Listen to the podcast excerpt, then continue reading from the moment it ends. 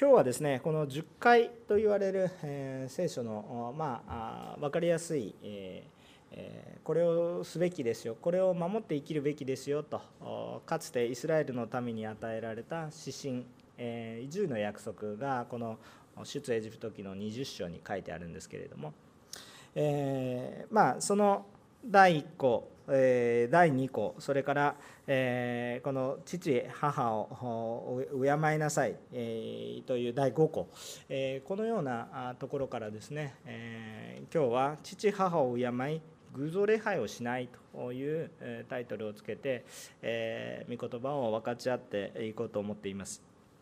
えー、まあ、ご存知の通り、えー、日本はですねこれからちょっとお盆という時期に入っていきます。えーまああのアジアの中では日本って結構特殊でですね、えー、他の文化といいますかあのところは暦がずれておりましてずれているのは日本だと思うんですけれども、えー、ほとんどのところは大体9月ぐらいにね、えー、この季節の節目つまり、えー、先祖崇拝の季節をまあ迎えるわけですよ。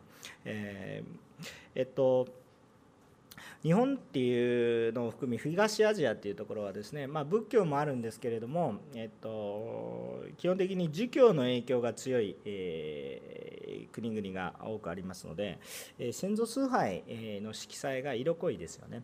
えー、どうでしょうか？ね、あのいろんなものがあるんじゃないかなと思います。あのえいろんな宗教をあんまり気に入っていない、えー、中国であったとしたとしてもやっぱりその文化っていうものはすごく残ってるんじゃないかなと正直な話としては残ってるんじゃないかなっていうふうには思うんですよね。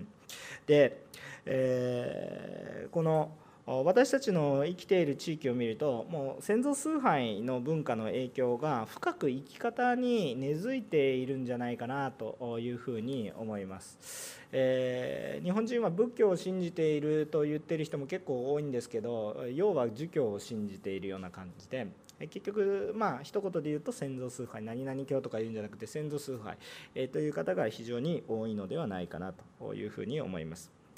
えー、特に、まあ、私たちは今日本の中に住んでいますので、えー、日本の中においては、えー、まあ、8月中旬頃、まあ、いわゆるお盆というやつですけれども、えもちろん宗派やいろんな考え方さまざまにあるんですけれども先祖がま戻ってくると考えるので家族が集まるというのが基本的なコンセプトであります。あの別に私それのことをいろいろ詳しく話す詳しく話せるんですが 今日はメッセージなのでそこ詳しくセミナーだと詳しく話すかもしれませんが今日はメッセージなので詳しく話すことはしませんでも皆さんのうちによく知っている話かなというふうに思います。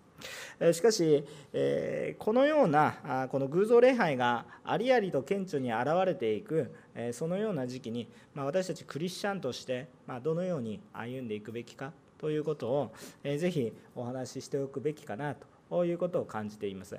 この時期というものは本当に私たちが特に祈るべき時期でもあるんだということを感じていただきたいからですね。えー、まあ、ローマ書の学びはですねもうあと1回で最後になりますので、えーと、今週と来週にかけては、えー、このようなあの先祖崇拝のことに対する霊的な勝利ということで、えー、をテーマに持って、えお話を少しさせていただきたいと思います。そんなに難しい話はしません。セミナーではないので。はい、えーまずですね、えー、この私たちがこのような霊的な状況の中でクリスチャンとしてどのように歩んでいくべきかということですね。えー、まず今日の聖書の10回からを見てみるとはっきりと告げられているということは何か。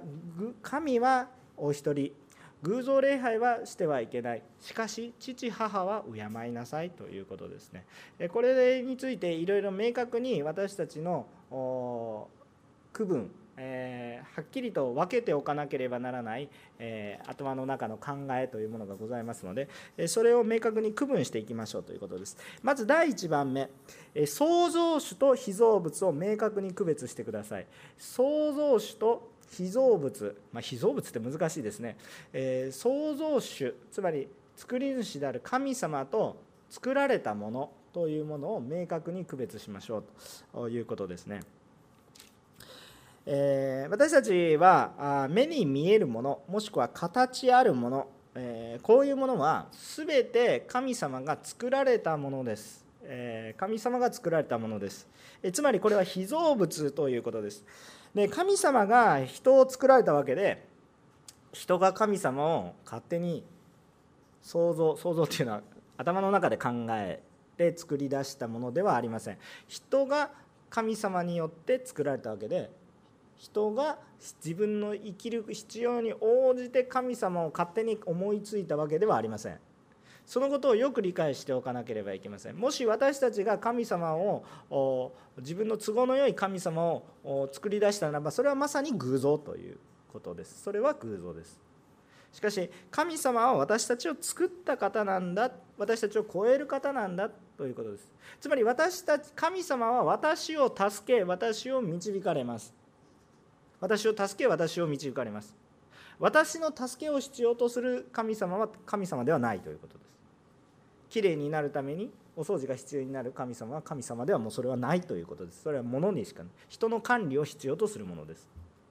人の管理を必要とするものは霊的なものではありません。ちょっとちょっと後でまたこれ引っかかってきますけれども。そういうものです。だから簡単に捉えると創造主と被造物死んだ万象全てのものというものを明確に区別しましょうということです。ただこの被造物の中でちょっと特殊な存在がいます。被造物の中でかなり特殊な存在と言えるのがそれが何ですかっていうと人ということになります。それが人ということになるわけですね。この人だけが霊的な存在です。えー、なぜそう言えるのか創世紀の2章の7節を見てみますと創世紀の2章の7節を見てみますとこのように書いてあります。牧師が読みます。神である主はその大地の塵で人を形作りその花に命の息を吹き込まれた。それで人は生きるものとなったとこう書いてあるわけです。他の神羅万象全てのものは神様が言葉をかけるだけで創造されていきます。しかし人というのは神様ご自身がその形を形作っていった。形作っていってそしてその花に命の息を吹き込まれた。こういうことをしているのは人しかいないんです。他のものは命はあったとしても命はあっても言葉だけで想像されてる。はい生じなさい生じなさい生じなさいって言ったらあったあったあったということですね、えー、そういうことです。しかし人の場合だけはさあ人を作ろうということでですね神様がご自身が形作られですね。まあ、まあ、擬人的なこう表現ですね。神様が形作られて。そしてその、えー、中に命の息を吹き込まれた時それで初めて人は生きるものとなったということです。つまり私たちの中に神様の息吹が根付いていると初めて人は生き生きとするんだということですね。よく教会にビジョンが回復するとしんどいのにもかかわらず生き生きとする。なんかもう教会運営だけでアップアップしてるのに宣教の話をするとなんか元気になって教会全体が元気になっていくっていうのは不思議なことですよね。それっていうのは何かって言ったら神様のビジョンが回復するので神様の在り方が回復するので私たちが生き生きと回復されていく。状況が変わるというより私たちが変えられるっていうこと回復するということがありますね。つまり人っていうものだけが霊的な存在なんです。あのよくね動物は動物とかもね植物とかも命あるじゃないですか。感情も命も。感情があるかどうかちょっと植物よく分からないんですけどなんかこの前お話ししてたら面白い話をちょっと分かちゃった人もいますけれども植物もちょっと感情あるんじゃないとかいう人もいらっしゃいますね。私そこまで感受性ないんですけど私そこまでちょっと植物を愛してないんですけれどもでもこれもう本当素晴らしい花を用意してください。ありがとうございますみたいな感じですけど でもあのちょっと私はよく物を枯らしてしまいますのでちょっと私は植物ちょっと育てるの苦手です。まあしかしですねそういうこととは特に関係なくですねあの命はありますよね。ね命は確かにあります、えー、また動物にも命があります。動物も泣くこともあるし感情もあるかなっていうふうに感じます個人的には。しかし霊的な命はあるけど霊的な存在とは違います。だからよく、えー、ペットが亡くなった時に、えー、このペットは天国に行くんですかって何回も私話していますけれども、えー、あのペットは天国に行くんですかっていうことをこう心配される方がいらっしゃるんです。心配無用です。心配しないでください。私が心配するのはあなたです。ペットは大丈夫です。あの人間の罪によって自然界っていうものは大きく家系が生じてしまいました。それはあのノアの洪水のあたりの話をよく見るとよくわかるしアダムとエヴァの話をよく見るとわかるんですけど自然界っていうのは人の罪のせいで、えー、こうよくなくなってしまいました。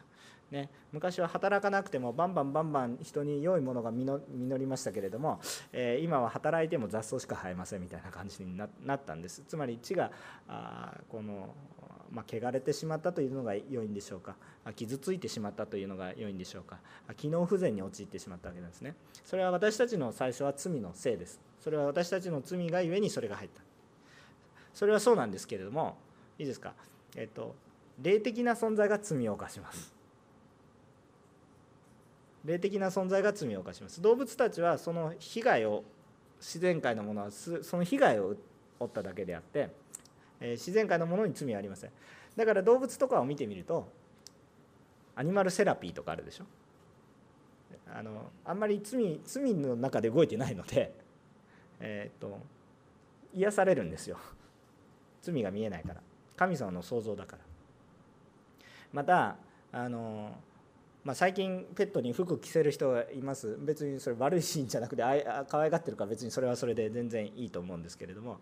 動物がパーってそのままねあの服着せないで散歩してたらうわ裸でかかわいそうとか、まあ、思う人はいるかもしれないですけど恥ずかしいと思う人はあんまりいないですね。動物動物動物園動物園に皆さん行きますけどみんな裸で恥ずかしいなんて思わないんですよね。綺麗だなっていうふうにでも人間裸で歩いてちょっとあなた問題ありますってなるんですね。なぜですかって言ったらちょっと変なこと言ってますけれどもそれは私たちのうちに根本的には罪があるからです。でも罪があるのでちゃんと服着てくださいお願いします。よ あのそれはお願いするわけなんですけど変なこと言ってるわけではないんですけど基本的にそういうことが背景にあるんだなということを感じてもらえればいいわけなんですがペットはね死んでも神様のものていうか初めから神様のものです。罪があるのは人です。だからペットが亡くなった時は神様の中でちゃんと全てのことが動いていますけど問題は私が人が神様の中で生きているかどうかが問題です。ペットは初めから最初までずっと神様の私はちゃんと神様のものになってるかが問題なんです。ペットのことを心配する前に問題はあなたです。ペットのことは心配する必要はありません。大切にしとけばいいだけです。ね。問題はあなた私。私の罪が問題ですね。でまあそんなこともあります。とにかく人間が霊的な存在なんだということです。だから特別非常に特別な存在です。ある意味だから特別な存在だからこそ偶像礼拝の対象になりやすいです。偶像礼拝っていうのは基本的には自己中心です。えっと自分の都合のいい神様を作り出してる。んです基本的にはそうですね。本当の神様がいるんですけどじゃなくて自分の都合のいい神様を作り出してだから強いて言うと突き詰めると何が問題かっていうと,、えっと偶像に仕えているように思いながら結局何かっていうと自分が神なんですよね。最終的にいくと。突き詰めると。そういう問題があります。だから人っていうのは霊的な存在。神の形に創造されたのである意味においては偶像礼拝の対象となりやすいです。非常になりやすいです。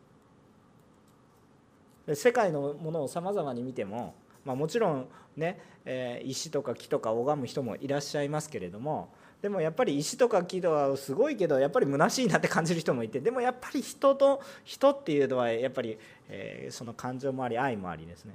やっぱりその思いもあるので何かね偶像の対象になります。だから先祖崇拝ってなんとか多いんですよね。創世記の1章の26節から28節を見てみましょう。人がどのように作られたかっていうことが記されているものでもありますよね。創世記の1章の26節から28節をお読みしてみたいと思います。えそれではお読みいたします。このように書いてあります。え、ご一緒に読めますか ?3、はい。神は仰せられた。さあ、人を我々の形として我々の似姿に作ろう。こうして彼らが海の魚空の鳥家畜地のすべてのもの地の上を這うすべてのものを支配するようにしよう神は人をご自身の形として創造された。神の形として人を創造し男と女に彼らを創造された。神は彼らを祝福された。神は彼らに仰せられた。埋めよ増えよ地に満ちよ地を従えよ。海の魚空の鳥地の上を這うすべての生き物を支配せよ。と書かれてあります。ここで書かれてあるようにまあ人っていうものは明らかに霊的な存在とまあ霊的には存在ない。神様が創造された他の被造物と明確に区別されてますね。人は全てのものを管理しなさい。管理するものと管理されるものということでえこう明確に区別があります。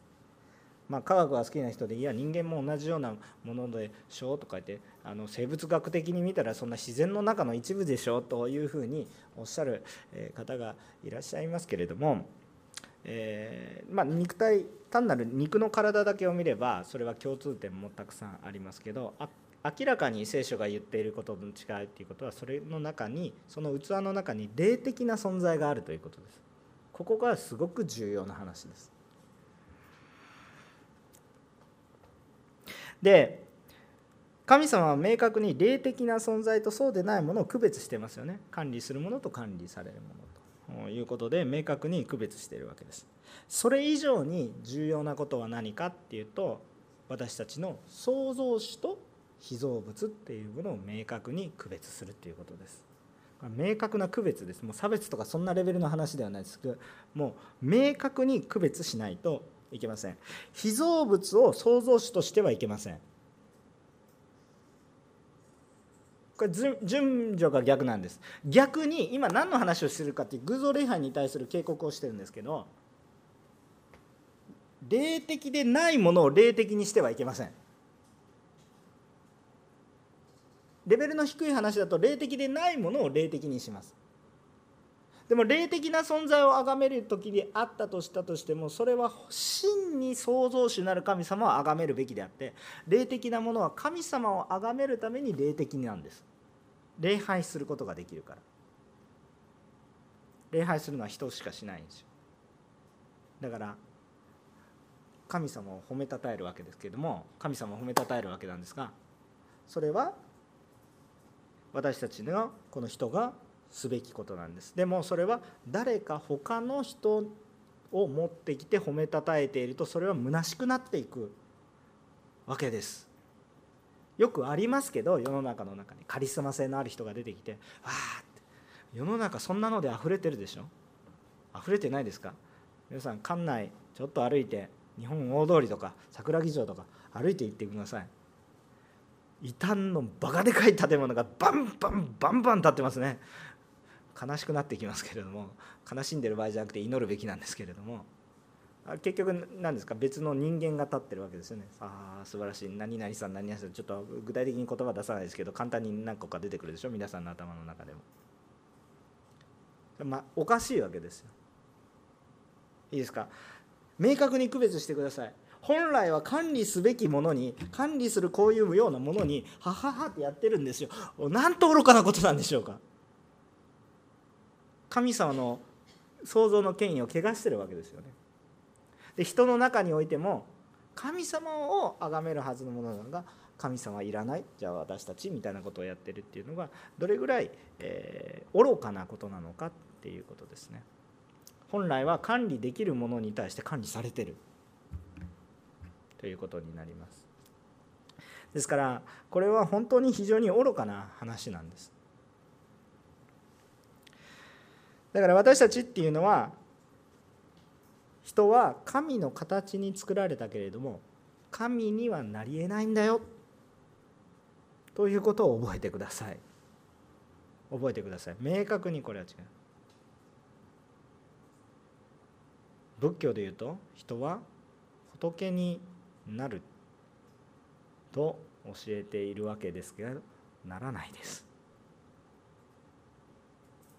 結局仏教が言ってるのは人が神と言ってるわけですけれどもまあ、神はいないと言ってもいいかもしれませんね、えー、と言っているのかもしれないですけどしかし聖書は真っ向からそれは違いますよと言っているわけです。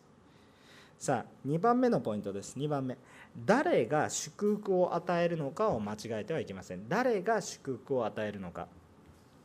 さあ今日の本文12節ちょっと見てみてください、えーあなたの父と母を敬えあなたの神主が与えようとしているその土地であなたの日々が長く続くようにするためであると、えー、この本文、えー、を見てみると、えー、この父母もしくはその拡大解釈して祖先を敬う時明らかに長寿と繁栄というものが聖書も約束してます。ええみたいな。そうでしょ？でも書いてるでしょ？これ神様の言葉で。あなたの父と母を敬う時あなた方は長く生きます。その土地で長く生きますよ。その土地で長く生きるっていう単に命が長いっていう意味もあると思いますしその影響力が長いっていうふうにも捉えることができますよね。つまり長寿と繁栄が意味されているわけです。そのためだよって言ってるわけです。はっきりと聖書書いてありますよね。でここで私たちの感覚がずれるわけですよ。だから私を守ってくれるのはお父さんお母さんです。祖先の人々の霊魂です。というお話になる人たちがかなりあるわけですよ。それはやり方と方法論としては正しいので一定の効果があるわけです。方法論として。でも見上げているところが違うので自由ではなく束縛となります。一定の効果あるんです。つまり真似っこをしてるわけなのでイミテートしてるわけです。真似をしてるんですけど本物ではないわけです。真似をしてるのでそこそこの効果あるけどその分真似をしてる分なんかちょっと無理があって別のところで被害を受けてるんです。本物はそうではありません。これ一体どういうことなのかっていうと父母祖先を敬うということは一体何かってというと神様が作られた秩序を重んじるということです。なので神様を覚えているそのものというものは神様が祝福してくださるんです。6節。6節。私を愛し私の命令を守る者には恵みを仙台にまで施すからである、まあ、もちろんその前にね少し裁きの言葉もあるっちゃあるんですけど、まあ、比べ物にならないぐらいの年数ですね。3代4代ぐらいでまあ神の怒りはね神の終わりには限りがある。しかし神の恵みには限りがないって言ってるわけです。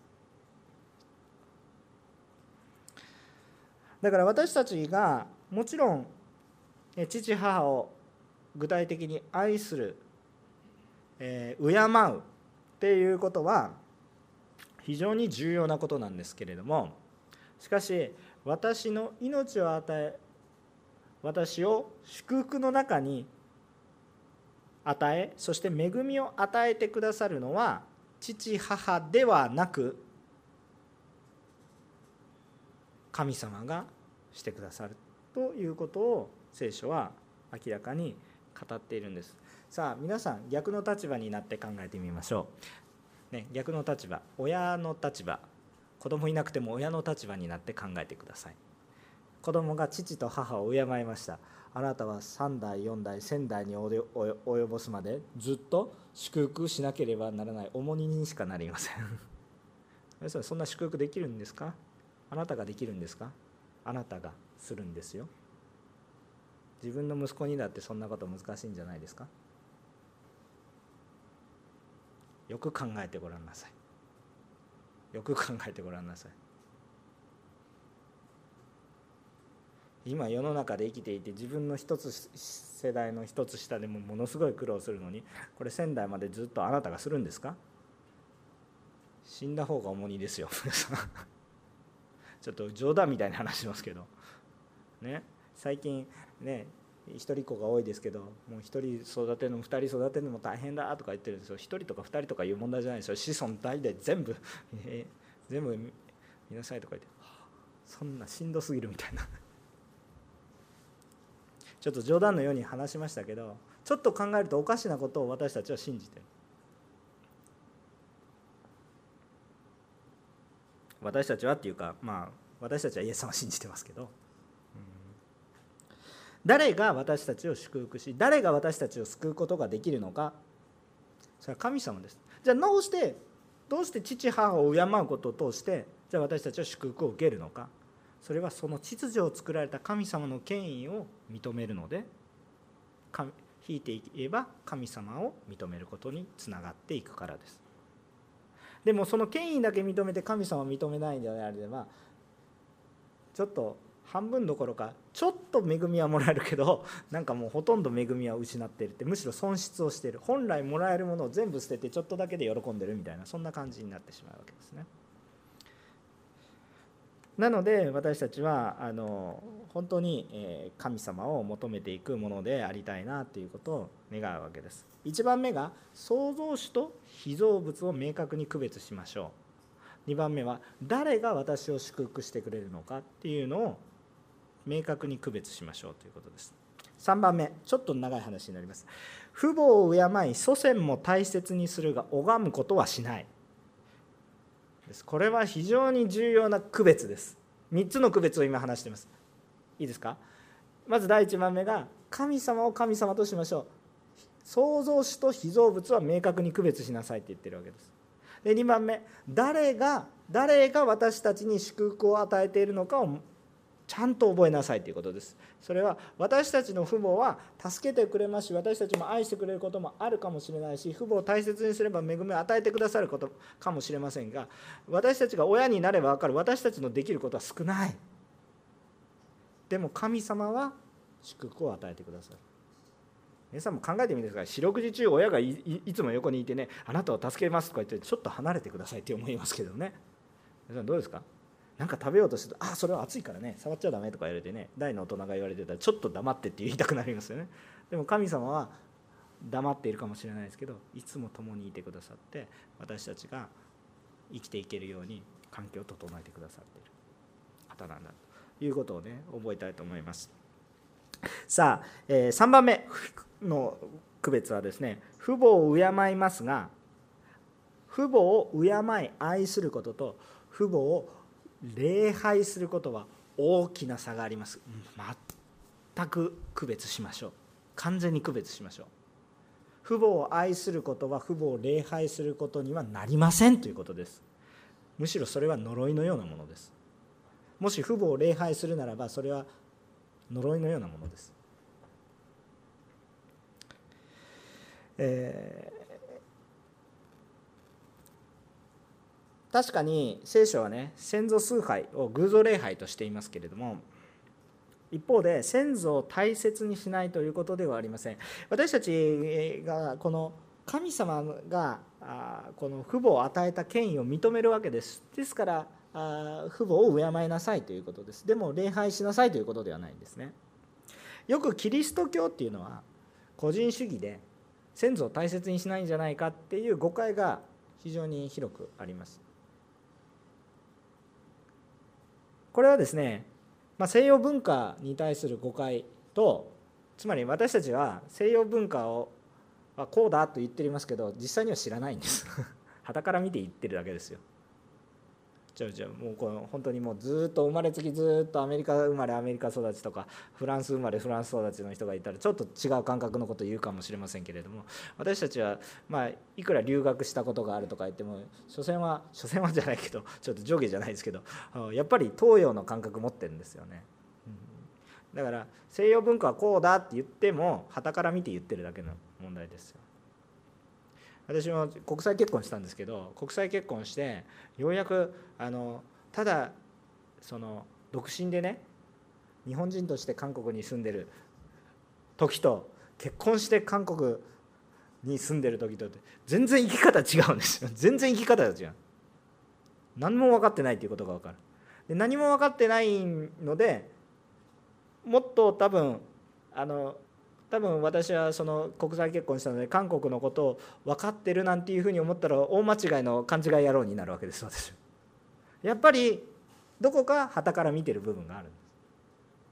だから私たちはまず第一に西洋西洋文化が個人主義だって言ってるんですけど本当にそうか？父母を敬ってないか？うん？クエスチョンですよそれは。そんなことはないですよ。私たちの方は形ばっかり重んじるけど実際生きてる時に全然敬ってないこと結構ありますのでね。本当に個人主義か？はてなですよ。私たち自身がまず西洋文化を理解してないっていうのがまず第一のポイントと第二のポイントは一体何かって言ったら聖書は祖先を大切にしなくていいとは一言も書いていないしものすごく先祖を大切にします。聖書だから私たちの持ってる西洋文化の理解と本質は本当のところは結構かけ離れてるしそもそも私たちのイメージとこの聖書の話している生き方っていうのは大きく違いますよ。よく聖書を見ましょうということです。聖書の文化を紐解いていくと日本なんか比べ物にならないぐらい先祖大切にしてますね。系図皆さん自分の系図ちゃんとみんな知ってますか？らある程度知ってるかもしれないですけど2代か3代ぐらいじゃないですか？聖書を見ていたら28代とか30代とか。まあ持ってる人はあるかもしれませんけどね。ユダヤ人たちは私は今でも何々族だって言ってるんですよ言ってるんですよ本当に今ユダヤ人たちは。私はヨセフ族私はベニヤミンの男族だとか言ってるんですよどこまでやってるんですか？DNA 検査までやりながらそれ探してるんですよ。もうリアルな話ですよそれ。まあ全員が全員とは言わないですけど。でもそういうことをしてる人たちもいらっしゃるんですよね。ね考えられないぐらい昔の話です。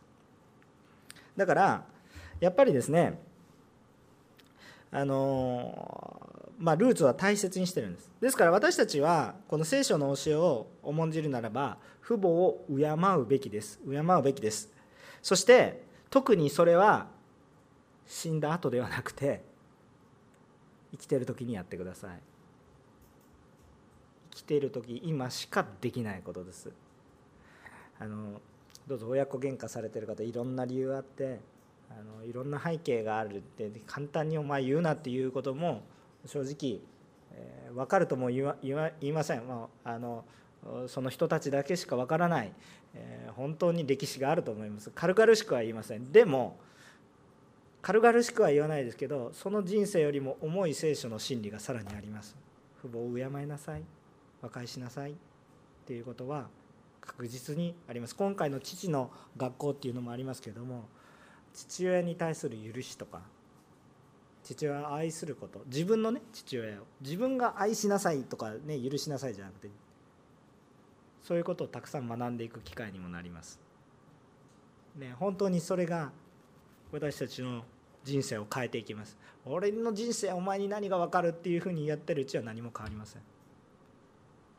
主は私は分からないかもしれないけど主はご存知ですなのでその主が言われることに従うべきですねだから生きてる間にしましょうね生きてる間。死んでからできないことの方が数多くあるんです。お父様お母様を亡くされた方死んでからではできないことがあまりにも多くて嘆いたことありませんか？ちょっとあんまり心の傷にちょっと触りたくないのでちょっとこの辺りにしときますけれども。あの生きてるうちにできることを生きてるうちにしかできないことがあるんです。そして最も生きてる間に対する最高の親孝行は何か創造主である。そして恵みを与えてくださる方が一体誰なのかっていうことを親に伝え親が信じることです。もしくは同時にまだ親が信じていなくても子として自分が創造主は誰で。そして私に恵みを私たちの家計に何をどのような祝福を与えてくださってくれる方が誰なのかそれは神様だということを私自身が信じることがまず最大の親孝行です。富は去りますし物は去ります。だんだん親が偉大な人であったらプレゼントとか難しくなってくるんですよ。また偉大じゃなくてもだんだん年を取ってくると親に対するプレゼントって難しくなるんですよ。若い時だったら甘いお菓子とか持っていったら喜ばれるんですけど甘いお菓子とか皆さん困りませんか？あのだんだんだんだん体弱ってるのに甘いお菓子とかいらないしなんか旅行券とかだったら喜ぶかなとか言ってももう今コロナで行けないしそもそもなんか体が悪くて足が痛くて旅行も行きたくないとか言ってもう何のプレゼントできないっていうような苦しみって皆さん味わったことありますか？何もあげるものないんです最大の親孝行は何何ですかって。やっぱり命生きていることでありまた命を与えていくようなこういう働きですよね。愛の交わり。これが本当にできることだと思います。あの結構厳しいね。あの表現を使う方がいらっしゃいました。私の、まあ、尊敬する先生の一人ですけれどもこんなこと言ってました。あの子供にできる親としての最高のあのプレゼントは一体何かっていうと子供を地獄に行かせないことですと。でもひっぱたかれても何だろう何だろうとも嫌われても子供を地獄に行かせないことですじゃあ逆ひっくり返して言うと子供として親に対する最大の親孝行は世の中でいくら苦労したとしても最終的には天の御国にいることですとも言えるかなと感じたことがありますね。ちょっと衝撃的なのであんまりこれガンガンガンガンガン言うとねちょっと人傷つけちゃう時もあるから気をつけながら言わないといけないんですけどはっと気づかされる部分もありますよね。さあ一方でね皆さんそう原理原則は分かったとしてでもね今日私たちが先祖崇拝の文化の中でそれが当然のような社会状況の中で生きてますよね。いやまあ生きてない人は幸いですけども、えー、その人はかつて誰かが戦ってくれたんです。父母かもしくは家族か誰かが戦ってくれたから恵みの環境にいるんです。でも今多分私が見通しただけでもかなりの多くの人が戦ってますね。あのそのその先祖崇拝の文化の中で戦ってますね。ででこれは苦しむことが多いんですよ。単純にじゃあうまくいくかっていうとうまくいかないこともあるんです。でもまさにね一つだけ覚えておいてほしいと思います。まさに私たちがそれこそが私たちが直面する霊的な戦いの最前線。というかこれを戦うために今御言葉を受けているぐらいのまさに私のやりがいのある生きている生きがいのあるその場所なんだということも忘れないでください。それこそが一番価値のあることです。つまり何かって言ったらみんな救われてる中でワイワイしてるんじゃなくて今救おうとしているその場にいるんです。大変ですけどこんなに意義のある場所はない。意味が分かりますか？楽な場所ではないんですけど楽な場所だからいいわけじゃなくて今まさに神様が働こうとされているその現場にいるっていうことなんですよそれは。ある意味祝福です。ただただ簡単に祝福と言って軽々しくは言えないです。なぜなら苦しいから。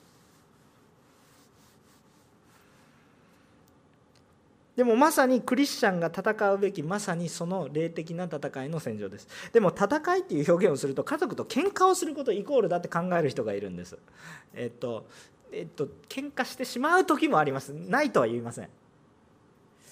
私の家族のこの救われていく姿をまあ私も小さい時からいろいろ見ましたけどまあ喧嘩しましたね。まあ喧嘩しました。カーチェイスみたいになったこともあったみたいですね。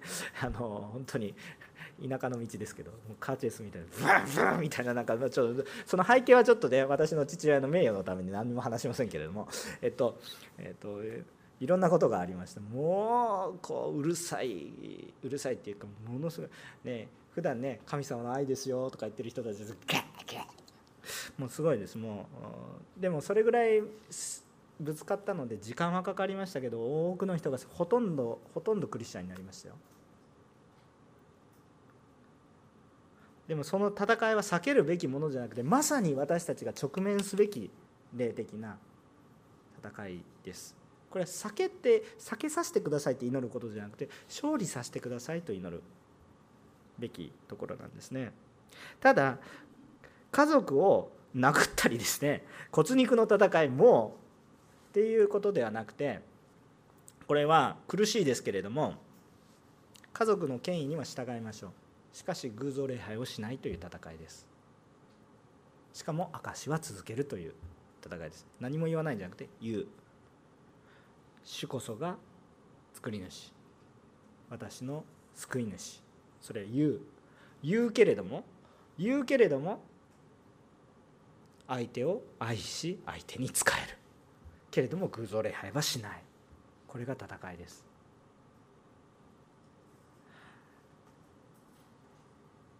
だから普段からいいですかお盆の時期だからとかじゃなくてもう普段から家族に仕えましょう。愛しましょう。本当に愛しましょう。使いましょう。これは普段普通の人がやらないぐらいしましょう。生きてる間にしかできないことだから。それはするんです。いやこのマナーでそんなことをしなさいって言ってる。お盆の時期に帰ってこなかったからどのこうのとかもう言わせないぐらいにもう普段お盆の時ぐらいはちょっと休んだらどうぐらいに言われるぐらいにね。本当にこう普段から愛する。なんかお盆のマナーをしきたりを守るために集まっててお前は先祖を大切にしないと言わせないぐらいに大切に扱います。ただ大切にするということは偶像礼拝をすることではない。もうそれはね具体的な話をしようとすれば具体的な話ができますが非常に個別の話ですごくパーソナルな話になりますのであのもし相談があれば言って相談に乗ります。でも本当にこれは私たちの今の生き方に直結している非常に重要な問題だということを忘れないでほしいと思います。じゃあどのように家族にしていったらいいのかっていう、まあ、モデルはよく私が使うのはダニエルという人ですね。ダニエルという人です。ダニエルという人は偶像礼拝だらけの中で社会的な立場もありませんでした。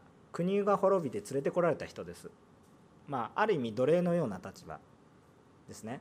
でその人は異教の国つまり偶像礼拝だらけの中でその支配を受けることになります。しかしダニエルは決断するんですね。あのちょっとこの箇所ってやってもいいんですけどそういう箇所で溢れているのでダニエル書ぜひ読んでみてください。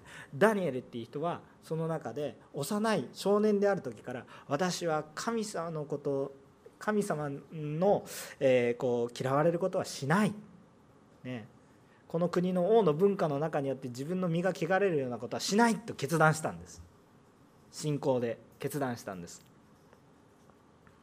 しかしね世の権威には従いました。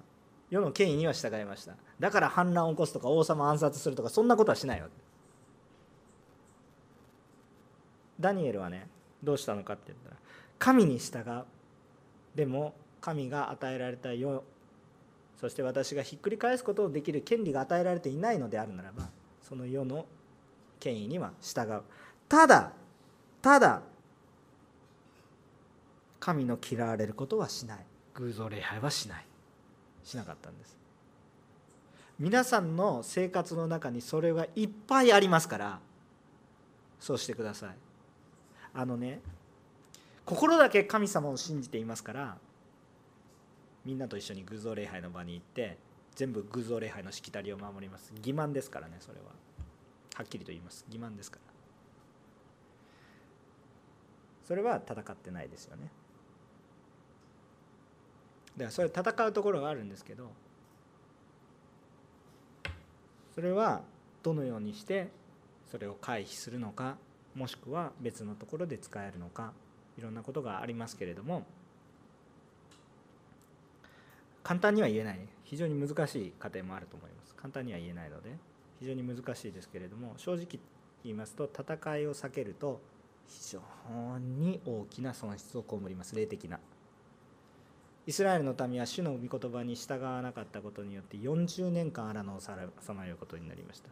40年で済めばいいですけどその後イスラエルを征服していく今四式やってますけどね。征服していくことによって神様の言葉に最終的にちゃんと従わないで戦いを避けたことによってどうなりますかって言ったら今に至るまで敵を作りました。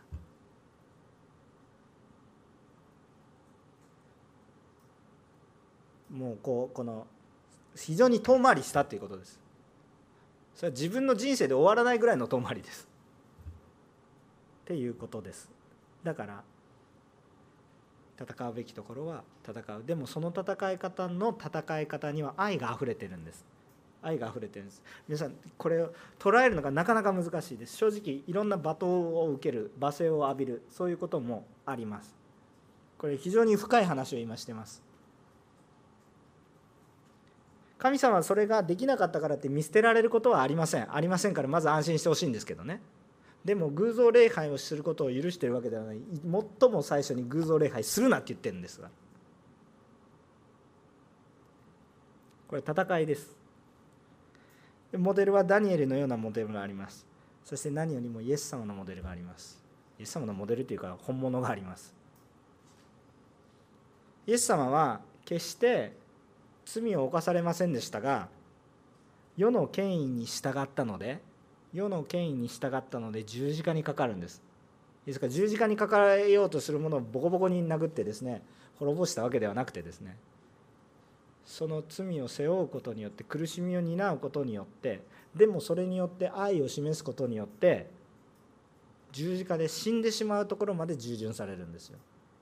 ところがこのことによって私たちに愛が分かりそして復活をされて希望があるのでなんと最終的には全ての人から罪が取り除けられるという希望罪から救われるという希望を全ての全人類に与える結果となります。ダニエルは目先のことで妥協しなかったので目先のことで妥協すればもうちょっと楽に生きられたかもしれませんけど目先のことに妥協しなかったので国のトップになります。結果その世の権威がむしろダニエルが信じていたものを崇め褒めたたえるようになりました。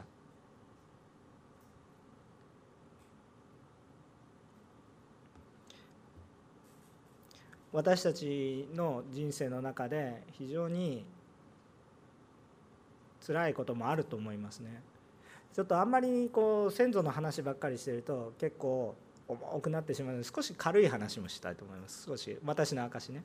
私野球好きだったんですけど野球もうすぐ高校野球、うん、ですよね。えっとでもまあもう今もう高校野球ずっとやってるんですけどでもあの私ミッションスクールにいたわけなんですね。ミッションスクールあのプロテスタント系じゃなくてカトリックにいましたけど 全然まあまああんまり意識してないみたいな感じで言ってましたけどまあカトリックのねミッションスクールにいましたね。でも野球部があって伝統的な野球部でだいぶ弱くなっちゃったんですけどでもまあ伝統はあるんですよ。甲子園にも優勝したことあるような高校でね。でえっとまあそういうところで野球やってましたよ。で野球やってたんですがえっと全然ミッションスクールなんだけど、まあ、大多数がやっぱノンクリスチャンなんでさあ、あのー、まずね、あのー、練習が日曜日にある。礼拝どうするんだ？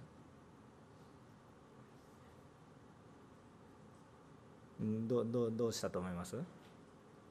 僕ね礼拝守ったんですよ。3年間レギュラー守らせていただきました。あのまあもちろんねなんか日曜日に試合がかぶったっていう時はねもう先生からお願いちょっと出てって言われて出たことありましたけどその後帰ってきてもう牧師先生に大変失礼ですけどあの牧師先生疲れてると思いますけど僕のために礼拝してくださいってうちの親父が言ってね 私が言ったわけじゃなくてねうちの親父が言ってね 私牧師先生の前でこうやって試合終わった後だからむっちゃ眠いみたいな感じで早く終わってくださいみたいな感じで礼拝してました。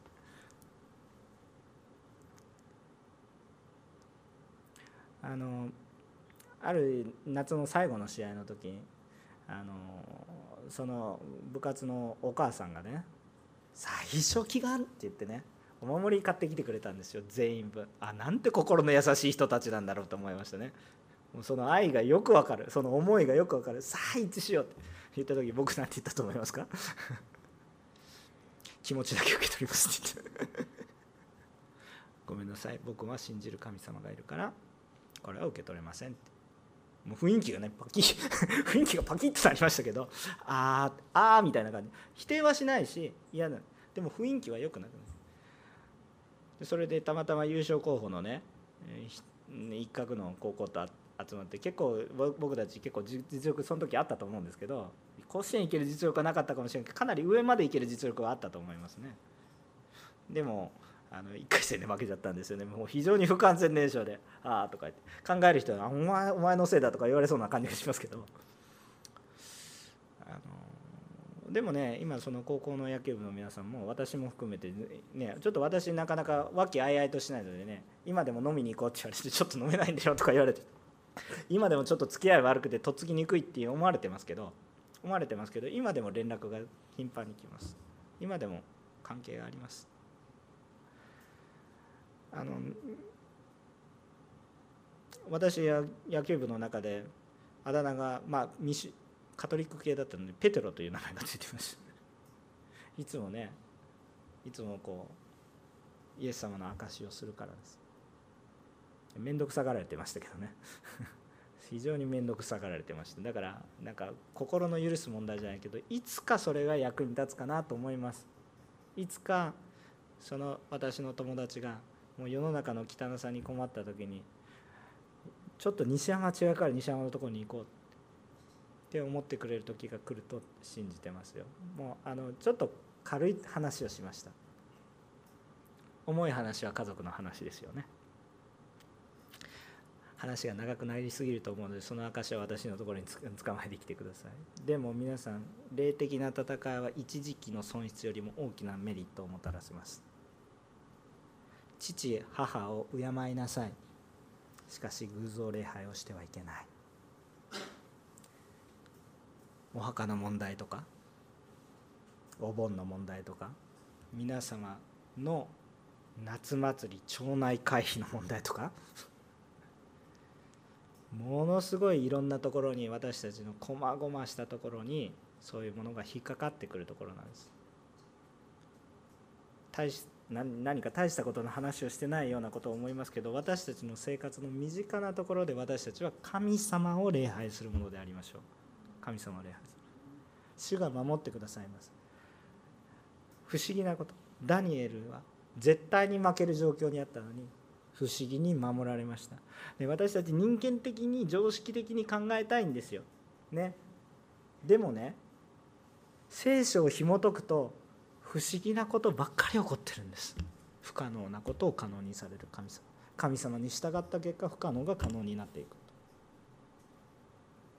私たちのもし常識の範囲で物事が終わっているんだったら私たちは神様の愛に気づけてないんです。でもあのね神様を信じると非常識になるのではなくて人格が回復します。良い人になります。でもそれを超えて働かれる神様を信じないとそれは本末転倒になるんです。常識的な神様を知れば知れば知れば知るほど皆さん常識的になって心がね整われていくでしょ。そうすると相手のことを考えることになる。相手のことを考えるあまりに私がイエス様のことを話したらこの人迷惑になるんじゃないかなとか言ってそんなところまで考えてしまって悩み苦しんでしまいますよ。でもそれを超えてあ神様を知ることがこそが本当に恵みなんだって言って多少迷惑な時あるんですけれどもちゃんと愛を持って接して神様のことを伝えます。戦いあるかもしれませんけれどもその戦いに対して反抗するんじゃなくて戦いに対しては負けることもあるけれどもそれでも福音を伝えます。私を導いたうちの先生の一人がかつて救われる時にこんな証があったそうです。その先生はあのハンセン病患者の祈りによって救われていった先生なんですがもともとはあの商人の息子でねもうもうお金大好き。商人の息子だからまあ商店の息子ですよね。でその人に大学生の時にあるクリスチャンの若者が友達がやってきて証をずっとするんです。証をするしたんです。でその証の中でまあ何々君こうぜひイエス様を信じてくれみたいな話をす。るでもその先生はねいやそんなイエス様なんで信じて何の得になるのか今日の飯が買えるのか俺のこの、ね、成績が上がるのか、ね、人生が保証されるのか何もないじゃないかと。それよりは金をくれもしくは俺の働きを助けてくれ。お前の言うことはおかしいって言って論破したんです。でクリスチャンのその青年はわーって言って半分なんかねもう強い人ですよ。だから強い人だからもう喧嘩腰になっちゃってもうブワーって言われてもうはーって言ってまあその先生の証ですよ、まあ、泣かしちゃったみたいな半泣きぐらいな感じでボコボコにしたと。言葉でですよ。もちろんね。ででもそのあのクリスチャンの若者がね最後に「でも何々君それでも僕は信じてるんだ」って言ったんです。それでも僕は信じてるんだって。言ったんです。で後になって自分がこう悩んでる時にその商店の事業の中の一つとハンセン病のそういう施設があった。でそのところでハンセン病のにかかられた人の中でクリスチャンがいてそういう人たちを通して祈ってもらった時にその人たちの祈りによって自分が苦しんでいる時にイエス様に気づくことができた時に思い出したのがあの時あの若者が「それでも僕は信じてるんだ」って言った言葉だった。分かりますか？何が言いたいか？ちょっと柔らかい話も含めましたけれども主を信じる主を礼拝する。でも偶像礼拝をしない。父母を大切にする。でも偶像礼拝をしない。であるならばなおさら一層私たちは普段から頑張らないといけないですね。主が助けてください。不思議なことを起こしてくださいます。このお盆の時期に神様に従い不思議な守りと証が皆様のうちにあるようにもう祈らざるを得ないし祈るしかありません。もちろんコロナの中で帰れない人も多いのでそれもまた恵みかもしれません。だからなおさらのこと会えないんだったら今こそ神様の愛を伝えて父母を愛する行いをすべきでもありますね。